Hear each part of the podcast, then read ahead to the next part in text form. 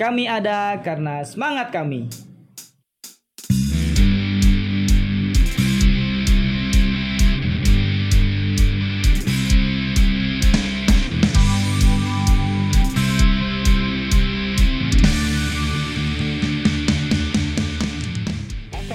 Warahmatullahi wabarakatuh. Salam Pramuka. Halo semuanya. Selamat datang di Podscout Pramuka UIN Jakarta. Podscout yang akan membahas tentang kehidupan mahasiswa, mahasantri, aktivis, dan mahasiswa pada umumnya di UIN Syarif Hidayatullah Jakarta bersama dengan kita Pramuka UIN Jakarta. Bertemu kembali bersama saya Angfir Daud dan kali ini sudah memasuki episode keempat. Wah, tidak terasa ya. Pada episode sebelumnya kita sudah membahas bagaimana sih menjadi mahasiswa yang akademis tetapi juga aktif berorganisasi atau menjadi aktivis. Nah, sekarang kita akan membahas proses menjadi mahasiswa aktivis. Rasanya kalau menjadi mahasiswa yang kupu-kupu atau kuliah pulang kuliah pulang itu kurang greget karena banyak sekali hal yang bisa kita dapatkan di luar bangku perkuliahan. Salah satunya dari organisasi. Mau nginfoin juga nih sebelumnya, kalau Pramuka UIN Jakarta sekarang sudah membuka pendaftaran loh. Jangan lupa daftar, ayo jadi bagian dari kami. Kali ini enggak sendirian, kita kedatangan narasumber. Dua nih kali narasumbernya yang sangat luar biasa dan tidak diragukan lagi jiwa organisatorisnya. Sudah terkenal sebagai mahasiswa aktivis dan bahkan salah satunya ini keduanya sih, keduanya merupakan pimpinan di organisasi kemahasiswaan UIN Jakarta. Ada dua narasumber kita. Yang pertama adalah Kak Fahmi Fatur Rahman dari UKM Ketua UKM Pramuka UIN Jakarta dan yang kedua yaitu Kak Sultan selaku Ketua Dema UIN Jakarta atau presidennya mahasiswa nih kalau di UIN bilangnya. Langsung kita sapa aja ya. Assalamualaikum Kak Fahmi. Waalaikumsalam Kak Ang. Apa kabar Kak Fahmi? Alhamdulillah sehat. Alhamdulillah. Alhamdulillah alamin. Yang kedua kita sapa juga nih ya. Assalamualaikum Kak Sultan. Waalaikumsalam. Aang, halo Fahmi. Halo kawan-kawan semua. Masya Allah. Halo juga Kak. Kak Sultan apa kabar? Alhamdulillah baik dan Baik, tetap ya. sehat. Alhamdulillah Alamin. Oke, mungkin sebelum kita lanjutkan ya, biar kita lebih kenal sama kedua narasumber kita, kita persilahkan keduanya untuk memperkenalkan diri dulu. Siapa duluan nih yang mau kenalan nih? Kak Fahmi atau eh, Pres Sultan? Kalau ke Pres kita namanya Pres Sultan ya, karena Presiden Mahasiswa. Siapa dulu yang duluan? Mau saya tunjuk atau mau mengajukan diri? Bang Sultan dulu aja lah. Oh, udah dipersilakan ya, langsung Pres dulu, mau nggak? Langsung di- dikorbankan lebih awal ya. ya apa ya perkenalan eh, nama Sultan Rifandi sampai sekarang akibat pandemi eh, belum turun dari Ketua Dema UIN Jakarta yang harusnya sebetulnya sudah selesai dan apa ya sederhananya ya mahasiswa aktif juga eh, tapi sudah menyelesaikan sidang skripsi jurusan ilmu politik di FISIP UIN Jakarta. Wih, luar biasa. Berarti sudah selesai ya, tinggal nunggu wisudanya aja Tinggal nih ya. wisuda. Oke. Iya betul. Mudah-mudahan dilancarkan prosesnya Bang ya. Eh, pres, pres. Amin, amin, amin, amin. Oke, selanjutnya nih eh buat Kak Fahmi kalau Fah- Kak Fahmi ini kita punya Kak karena dia dari Pramuka. Kalau Pramuka identiknya dengan Kak. Mangga Kak Fahmi perkenalan. Eh ya, nama saya Fahmi Fatur Rahman dari program studi Teknik Informatika Fakultas Teknologi. Saat ini berada di semester 7 ya. Makanya ini dihadapkan dengan Pres Sultan ini agak ini nih senior saya soalnya. Wah, orang saya semester 4 kok. Bisa aja. Saat ini menjabat sebagai ketua UKM.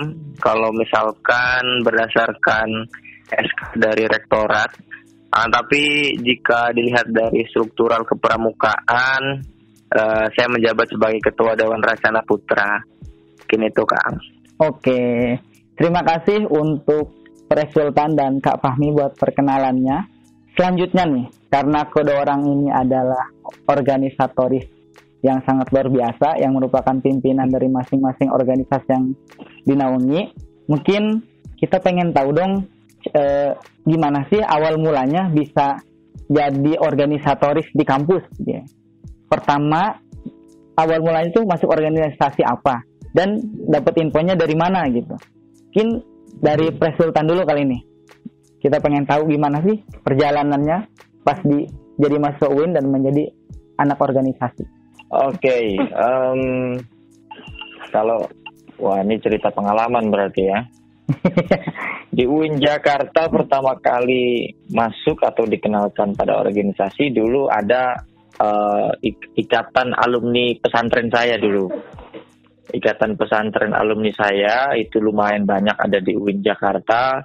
Lalu ketika saya ada di eh, UIN Jakarta dikenalkan dengan para yang satu lulusan pondok alma mater yang sama di Darul Ulum Lido yang mengi, ap- apa namanya ada wadah ikatan alumninya dan eh, di situ kemudian pertama kali saya eh, apa eh, berkecimpung di dalam organisasi. Di internal kampus pun eh, di semester pertama juga saya sudah masuk ke apa namanya sebuah komunitas lah ya. Atau kalau di kampus ada LO namanya. Itu namanya visip mengajar. Jadi kegiatannya ada mengajar Sabtu Minggu di lapak pemulung belakang rumah sakit Mayapada eh, setiap Sabtu Minggu mengajar anak pemulung di sana mengaji dan lain-lain sebagainya.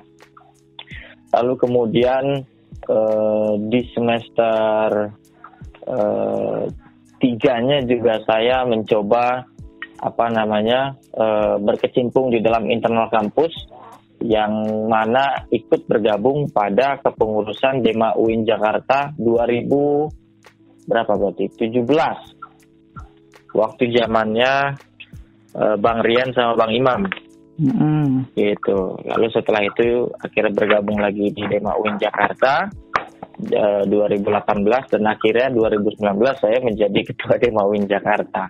Nah, Gitu. Jadi orang lama nih sebetulnya ini udah dua, dua, dua tahun sebelumnya udah ikut Demau, sekarang Demau lagi. Di organisasi ekstranya saya berkecimpung di beberapa organisasi. Eh, di ekstranya saya ikut pada himpunan mahasiswa Islam, kemudian juga saya bergabung pada komunitas Taman Baca Masyarakat Kolong di Flyover Ciputat. Kemudian juga ada beberapa eh, organisasi-organisasi lain yang memang secara informal bergerak di bidang eh, pendidikan. Seperti itu. Wah, oke luar biasa banget nih kalau mendengar eh, cerita dari Sultan ini tentang perjalanannya menjadi seorang aktivis Iya. kampus kayak ya, diawali dari ikatan alumni pondok pesantren, kemudian ikut kegiatan eh, ngajar-ngajar pemulung ya, kemudian sampai Iya. masuk Dema UIN Jakarta, sampai akhirnya setelah dua tahun di tahun ketiga menjadi presidennya UIN Jakarta, mahasiswa UIN Jakarta, Iya, jadi luar biasa. Orang, orang orang lama juga itu kan. Kalau luar biasa. Kan gabung juga di TBM kak ya? Sama berarti. Pramuka juga aktif sama-sama di Ya TBM. betul kan kalau pramuka kalau nggak salah ada salah satu jadwalnya ya di Iya, hari betul. tertentu ada apa namanya mengajar juga Iya. mengisi di sana. Nah alhamdulillah saya sejak awal dulu sam- dari itu apa yang kumuh dulu kita chat gitu kan kita alam eh, ya kita ikut memper membangun dari awal lah Ketika itu sama Kak Devina sama Kair sama yang lain-lain. Sampai saat ini sudah sangat bagus kak ya TBM ini. Oh iya, udah rumput sintetis Oh, semua itu iya. tidur di situ juga enak banget Ah, kayaknya. iya, wah luar biasa nih. Itu salah satu peran Resultan ini di TBM sangat luar biasa ya. Tukang tukang chat aja sih sebetulnya waktu itu. siap, siap. Oke, terima kasih Pres. Kita lanjut ke Kak Fahmi nih. Kita pengen tahu juga perjalanan Kak Fahmi sebagai organisatoris gimana awalnya hingga bisa menjadi ketua UKM Pramuka nih saat ini di UIN Jakarta. Mengenai perjalanan sebenarnya panjang sekali Kang ya. Mungkin tadi juga Pres Sultan menceritakan secara singkat saja dari banyaknya pengalaman pres gitu. Mungkin saya juga meringkas karena awal dari kenapa saya bergabung dengan Pramuka Win mungkin berawal dari eh, sukanya di dunia kepramukaan itu karena saya merasa eh, dengan ikutnya saya ataupun terlibat langsung dalam kegiatan kepramukaan ini saya merasa menemukan jati diri gitu ya. Jadi saya memulai tertarik mengikuti kepramukaan itu dari SD tingkatan tiaga, SMP Penggalang, SMA Penegak. Nah, ketika masa SMA ini yang menjadi puncak mungkin ya keasikan ataupun keseruan saya di pramuka. Nah, makanya setelah lulus dari SMA, saya uh, melihat ada UKM Pramuka ternyata di perguruan tinggi. Nah, makanya ketika itu tahun 2017 akhir saya mendaftarkan diri ke UKM Pramuka dari sekian banyaknya UKM dan melakukan ataupun melaksanakan pendidikan awal yaitu GUAL gelar orientasi anggota dan latihan waktu itu pada akhir tahun 2017 dan mengikuti kegiatan GUAL lapangan di awal tahun 2018. Jadi kita jadi saya waktu itu mengikuti pendidikan awal kepermukaan satu tahun tuh Kang. Jadi sempat melewati tahun baruan di uh, kegiatan gual tersebut.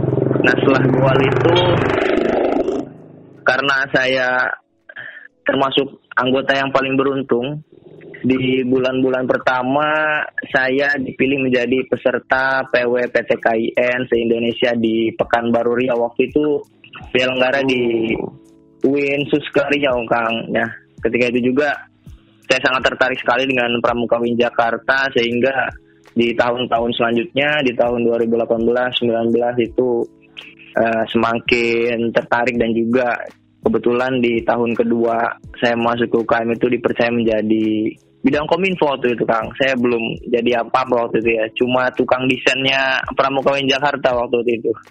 Setelah itu karena dipercaya oleh teman-teman angkatan saya termasuk Kaang, teman seangkatan saya walaupun mungkin umur lebih senior Kang ya.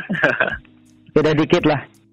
ya, di tahun 2019 akhir itu melalui musyawarah anggota, musyawarah racana ke-30 saya dipilih menjadi ketua Dewan Racana Putra dan wakil saya itu Kak Ida sebagai wakil ketua Dewan Racana Putri hingga berlanjut uh, sampai tahun ini periode tahun 2020 ini uh, menjadi tahun yang terakhir gitu.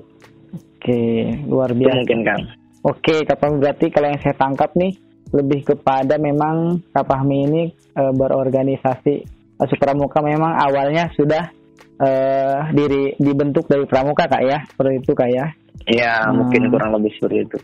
Oke, luar biasa nih me, apa mendengar kisah awal dari para narasumber kita bagaimana men, e, awal menjadi seorang organisatoris sehingga bisa menjadi orang hebat seperti sekarang ini.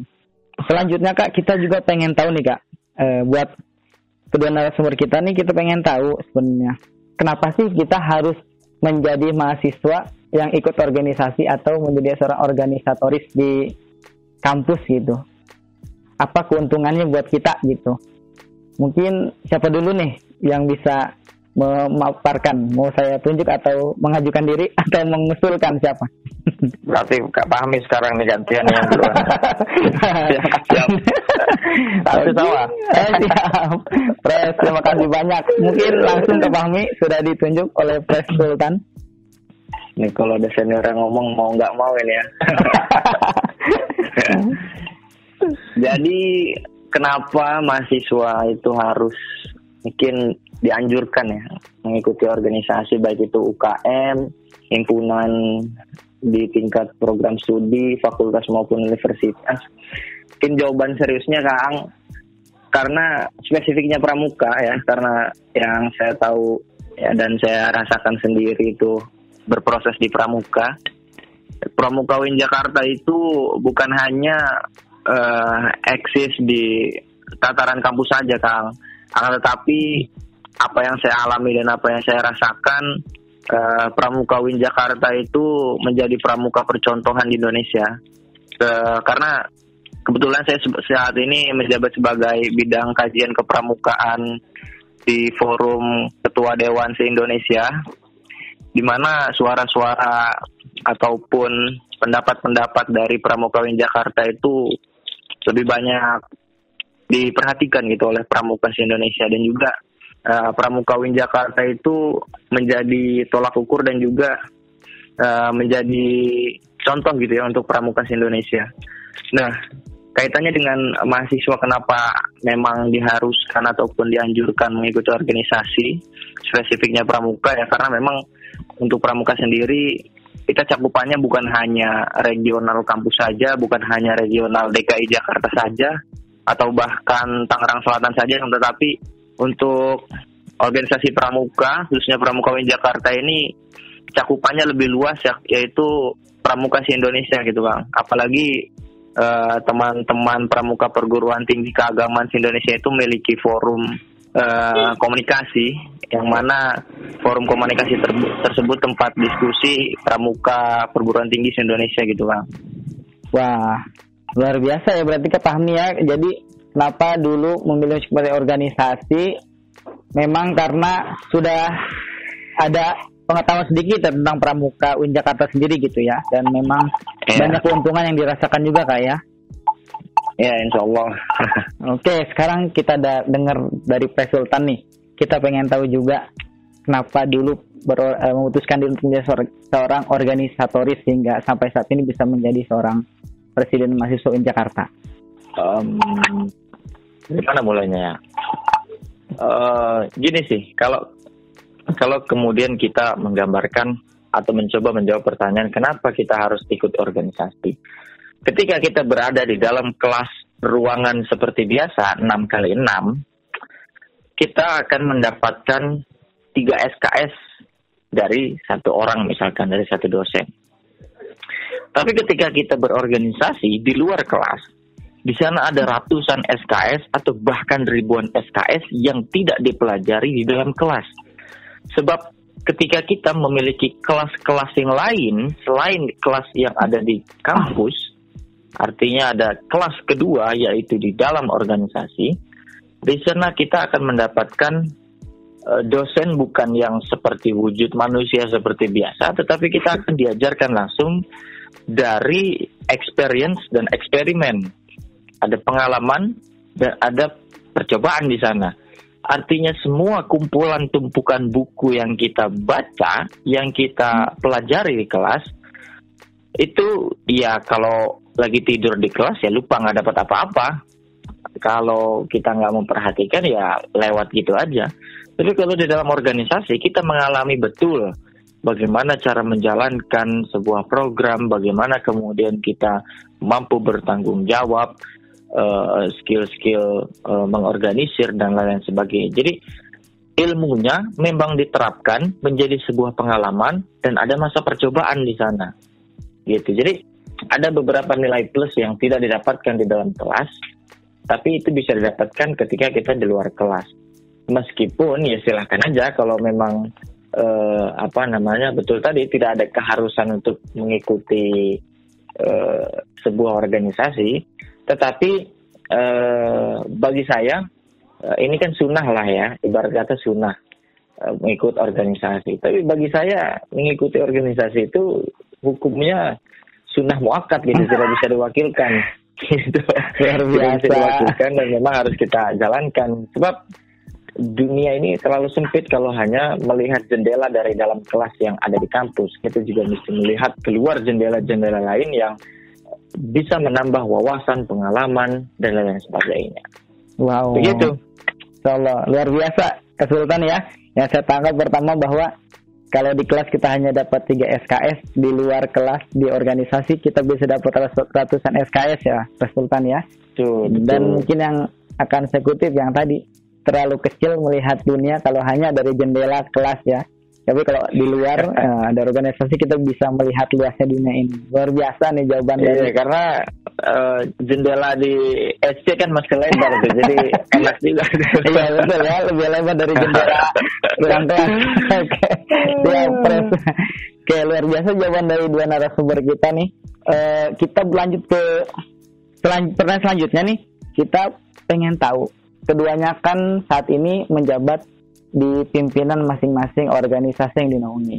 Pak Sultan sudah tentu saja sebagai Ketua Dema UIN Jakarta dan Kak Fahmi adalah Ketua UKM Pramuka. Tentunya proses yang dijalani uh, tidak mudah gitu kan. Pasti ada hambatan-hambatan untuk mencapai posisi yang sekarang ini. berikan tips dan trik dong buat nanti para pendengar ketika memutuskan diri punya target untuk mencapai titik saya yang saat ini di ditempati oleh Bang Resultan dan Kak Fahmi. Mungkin biar kita bisa mempersiapkan diri gitu buat nanti para pendengar. Khususnya mahasiswa baru yang akan mendengarkan podcast Pramuka Jakarta ini. Mungkin kalau udah tips and tricks susah banget ini pertanyaan. Mungkin langsung nih kan Resultan udah bisa langsung Resultan yang pertama nih. Uh, apa ya kalau spesifik ke ketua DMAU uh, ketua DMAU ini kan jabatan politis ya artinya sistemnya itu semua melakukan pemilihan dan terlibat kalau di UKM kan mungkin uh, melewati berbagai proses dan memang uh, sistem kekeluargaannya sudah terjalin sejak di awal gabung bagaimana kinerjanya terus dan pada sampai akhirnya musyawarah gitu. Jadi memang ada ada proses kepantasan kalau di UKM. Nah kalau di Demau ini cukup abstrak karena memang melibatkan seluruh mahasiswa gitu. Jadi kalau uh, ditanya secara detail rigid bagaimana cara untuk sampai pada titik Demau itu panjang sekali nanti kabarannya. Tapi secara umum beginilah, uh, setiap dari kita itu harus menyiapkan kita harus siap tentang ilmu, kita harus menyiapkan tentang cara bicara kita, kita harus menyiapkan uh, retorika kita, kita harus menyiapkan segala macam uh, pengalaman-pengalaman yang memang mengasah diri untuk bisa menjadi memiliki unsur-unsur leadership kita. Uh, ketika memang, tapi kesiapan itu tentu bukan hal yang simpel ya. Dia harus ditempa dengan berbagai proses mulai dari semester 1 belajar di kelasnya juga rajin, selesai semua persoalan di dalam kelas, dia juga ikut kegiatan di luar. Ya, jadi uh, secara umumnya uh, apa namanya, kita harus mempersiapkan lah segala macam uh, perangkat atau kewajiban-kewajiban yang memang sudah semestinya, uh, entah itu dengan pengalaman kah, keilmuan kah, retorika, uh, dan lain-lain sebagainya sehingga ketika memang kita sudah punya perangkat-perangkat yang siap, artinya sudah mapan secara kesiapan, maka ketika kesempatan datang itu menjadi titik temu yang pas. Ketika ada kesiapan dan kesempatan bertemu dalam satu waktu, maka ya tidak akan ke mana yang namanya e, garis tangan itu tidak mungkin tidak mungkin salah gitu loh, tidak mungkin kesalah orang. E, jadi e, itu secara umum lah bagaimana kemudian saya menyibukkan diri sejak awal atau bahkan dengan apa ya hal-hal yang sangat sederhana seperti uh, presentasi di kelas, seperti mengisi diskusi di lingkaran-lingkaran kecil di kampus itu saya jadikan laboratorium saya untuk mengasah apa yang saya pelajari, menyampaikan uh, uh, apa yang saya ketahui, kemudian uh, apa namanya mencoba untuk mengeksplorasi di depan banyak orang kan ada banyak orang yang uh, ya udah presentasi itu sekedar membaca teks gitu kan menampilkan PPT yang juga dari teks juga dan tanpa terkoneksi dengan apakah paham si uh, teman-teman kita di kelas, apakah dosen memperhatikan dan lain-lain. Uh, artinya bahwa ada banyak sekali contoh-contoh sederhana yang sebetulnya bisa kita maksimalkan untuk uh, mengasah kesiapan tadi yang saya gambarkan. Lalu kemudian uh, ketika kesempatan itu datang, nah itulah yang menjadi momentum-momentum emas ketika kesiapan dan kesempatan itu bertemu. Lalu kemudian alhamdulillahnya berhasillah apa namanya menjadi ketua DMAU meskipun sebelum-sebelumnya juga sudah pernah menjadi pengurus DMAU dan itu saya lakukan dengan sangat serius uh, dan akhirnya ya jadilah seperti sekarang seperti itu. Wah luar biasa nih jawaban dari Pres Sultan ini ya, yang saya tangkap tadi bagaimana menyiapkan diri ya Pres ya dari hal, -hal kecil seperti memaksimalkan presentasi di kelas kemudian Betul. ya kemudian ikut-ikut uh, forum apa diskusi kak Pres ya? Iya. Nah, dilanjutkan ya. dengan uh, ketika ada kesempatan maka dimanfaatkan. Pada akhirnya ketika ya garis tangan sudah tertulis Pres ya bagaimanapun sudah ada di sananya. Insyaallah. Dan Jadi, garis itu didukung dengan kesiapan dan kesempatan tadi. Wah. Jadi mau garisnya segimanapun kalau kita yang nggak siap ya tidak akan uh, ada jalur karpet merah untuk kita gitu. Oke, berarti poinnya pada mempersiapkan dan mengambil memanfaatkan kesempatan itu presnya. Iya. Oh, luar biasa. Uh, selanjutnya nih langsung dari uh, Kak Fahmi selaku ini kita UKM Pramuka bagaimana bisa mencapai posat ini itu jalannya hambatan-hambatannya kemudian prosesnya gimana sih biasa biar teman-teman uh. nanti bisa belajar gitu. Uh. Nah, Kak Fahmi.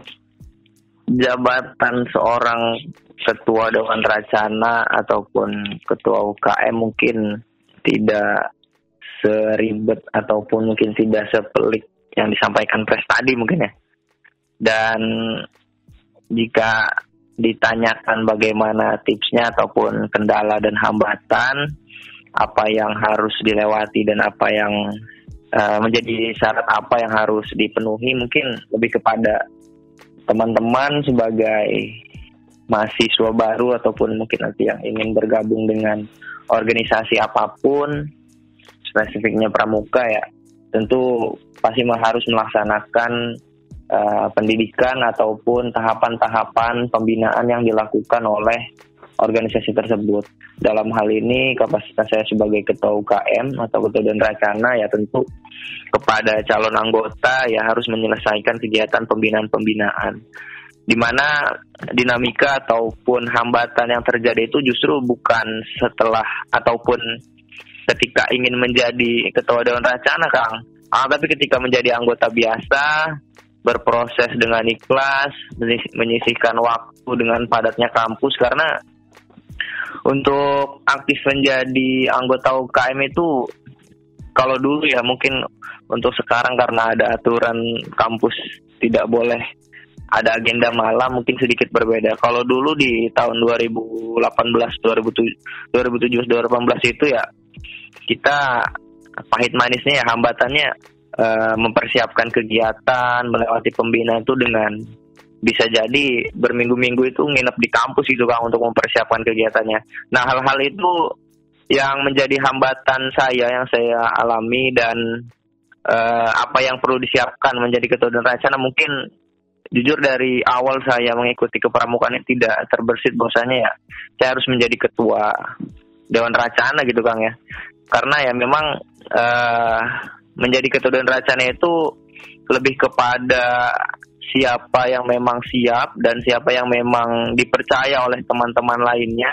Karena memang kita dipilih mungkin berbeda jauh ya dengan tadi pemilihan dari ketua DMAU karena kita dipilih oleh teman-teman sendiri. Yang mana dari awal sampai akhir di tahun ketiga mungkin kalau di UKM itu ya dipilih oleh teman-teman sendiri jadi tipsnya mungkin lebih kepada uh, natural aja Kang. Jadi uh, saya pun menjadi ketua Dewan Racana ataupun ketua UKM ya mungkin lebih banyak teman-teman yang pantas gitu ya. Akan tetapi mungkin lebih kepada bagaimana ya uh, memantaskan diri dan juga secara alami teman-teman itu menilai sendiri seperti itu. Nah, yang perlu disiapkan mungkin ya motivasi dan juga kemampuan diri dari masing-masing itu dengan sendirinya teman-teman sendiri yang menilai gitu. Iya, luar biasa berarti. Apalagi tadi pertanyaannya cukup.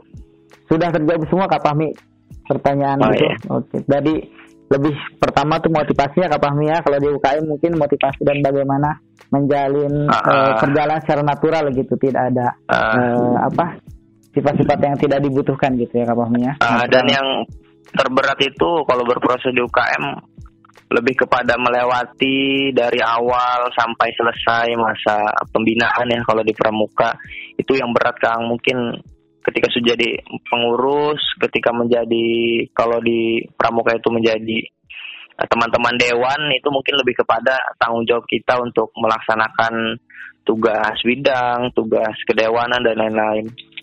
Jadi yang terberat itu ya niat kita di awal, mulai dari nol lagi. Kalau mungkin misalkan teman-teman nanti calon anggota pramuka di SMA-nya sudah menjadi senior mungkin lah ya, bisa dikatakan.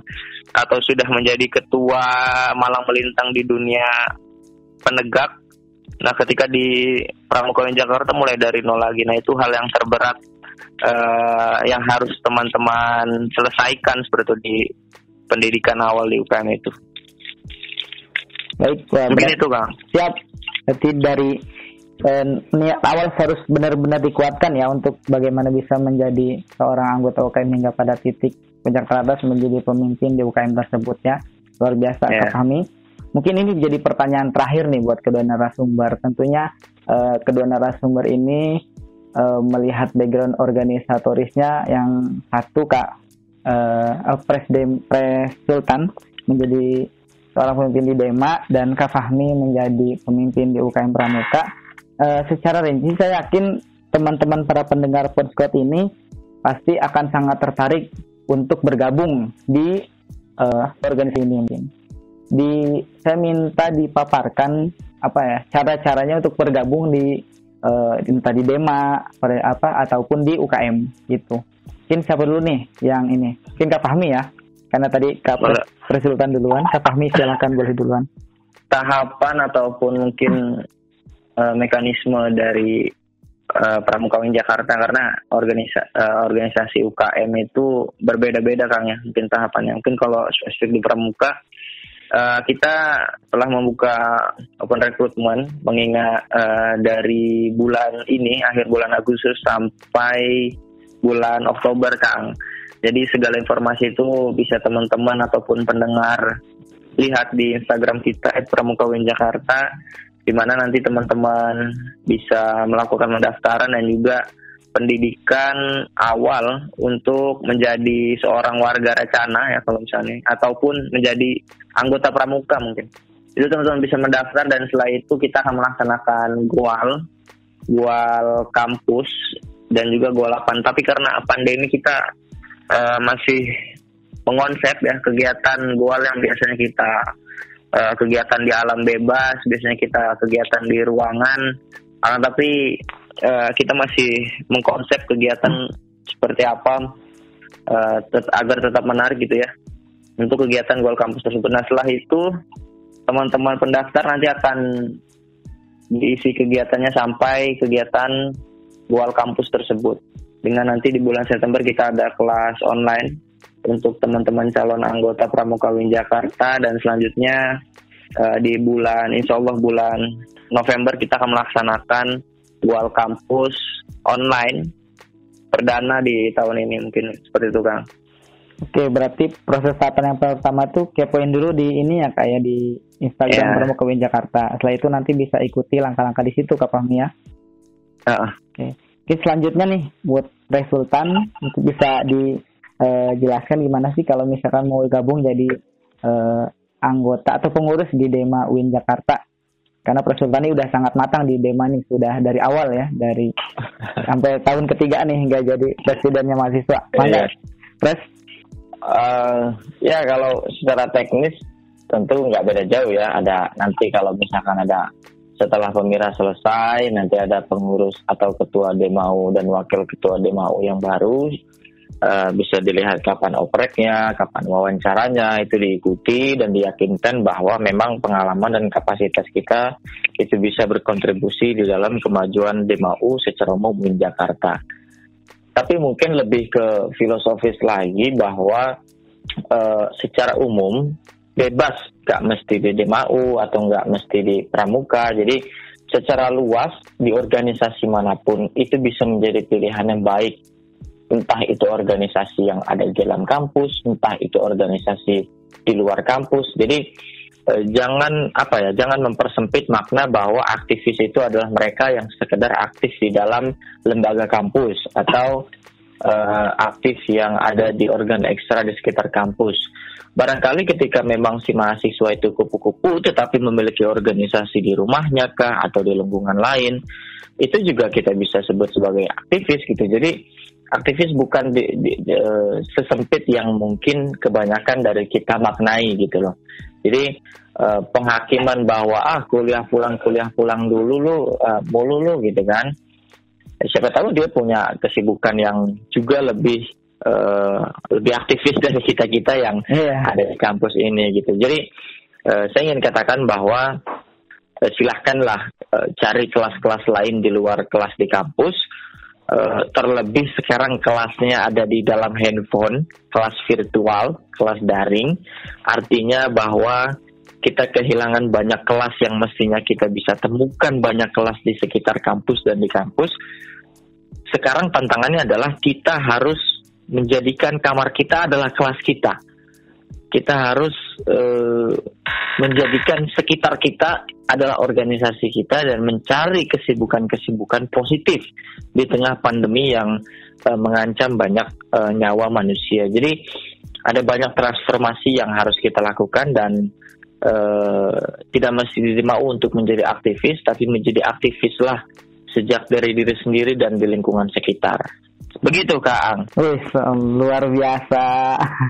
Pemaparannya ya secara teknis mungkin sama semuanya ya lewat info-info di sosial media dulu yang saya tangkap. Kemudian ini yang sangat menarik nih di akhir percakapan ini Presultan memberikan pemahaman kepada kita bahwa aktivis itu jangan sempit ya, tapi bukan hanya organisasi di kampus atau ekstra kampus, Betul. tapi di mana pun kita berorganisasi maka di situlah kita menjadi aktivis. Dan yang tadi ya. menarik juga eh, apa eh, opini dari Presultan ya yang di masa pandemi ini di masa semuanya daring virtual jadikan kamar sebagai ruang kita berorganisasi ya Presultan ya. betul, betul. Luar biasa, Allah. Oke, eh, saya rasa nih obrolan ini pengennya sih dilanjut nih. Cuma mungkin karena ini harapannya sih ke depan kita bisa ngobrol lagi sama Presiden kita Fahmi. Mungkin karena boleh, memang boleh, boleh. terbatas dengan uh, waktu ya kita untuk uh, podcast kali ini. Wa waktu dan paket pulsa ya. bisa jadi persoalannya. Oke. Ya, kali podcastnya secara langsung nanti kita hadir di studio siap, ya. Siap, siap. Nanti boleh, pokoknya boleh. diagendakan langsung mungkin. Kebetulan yang ngobrol sama kita kan ketua dewan rakyat juga mungkin bisa diprogramkan. ya, kita mungkin nanti bisa kita undang lagi lah Sultan untuk berdiskusi. Iya, siap. Mungkin uh, untuk podcast kali ini kita cukupkan ya. Uh, luar biasa, saya ucapkan terima kasih atas waktunya untuk kedua narasumber kita, untuk Sultan dan Kak Fahmi uh, sudah berbagi pengalamannya dan juga memberikan motivasi kepada kita untuk bagaimana menjadi seorang aktivis. Mungkin kalau ada yang pengen nanya-nanya langsung nih ke Presultan atau ke Kak Fahmi bisa langsung follow Instagramnya di mana nih buat Presultan di at Sultan Rifandi aja. Oke, okay, Sultan Rifandi. Oke, okay. langsung nih yeah. di ya. follow followernya udah banyak banget pasti. Dan untuk Kak Fahmi, eh, pramuka pramuka di Jakarta kalah sama sama followernya Presultan ya. Iya, sama follow rata-rata fake account dan hater semua rata-rata. Buzzer jangan ya. Buzzer. Luar biasa. Mungkin buat yang mau kepoin Instagram Kak Fahmi nih, di mana Kak Fahmi? Di @fahmi_faturrahman. Oke, luar biasa nah, nih langsung. Atau mungkin di Pramuka Win Jakarta aja ya di kominfonya nanti bisa di uh, jawab pertanyaan-pertanyaan seputar organisasi Pramuka Win Jakarta. Oh iya kalau memang yeah. pengen tahu info tentang Pramuka Win Jakarta bisa kepoin di uh, Pramuka Win Jakarta dan untuk Dema juga ada ya media sosialnya ya Pres ya? Ya, ya. official Dema Win Jakarta. Official Dema langsung aja di DM nanti langsung direspon pasti sama Mimin ya. Oke. Terima kasih buat podcast kali ini. Sangat bermanfaat buat kita semua. Semoga ke depan bisa ada perbincangan lebih lanjut khususnya dengan Pak Sultan ya. mungkin uh, itu saja dari saya mungkin selaku host Aang Firdaus mohon undur diri. Jangan lupa untuk teman-teman para pendengar podcast Pramuka Win Jakarta, kalau yang pengen tahu info tentang open recruitment di UKM Pramuka Win Jakarta bisa langsung kepoin di @pramuka_win Jakarta.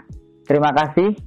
Selalu jaga kesehatan dan tetap mematuhi protokol kesehatan. Wassalamualaikum warahmatullahi wabarakatuh.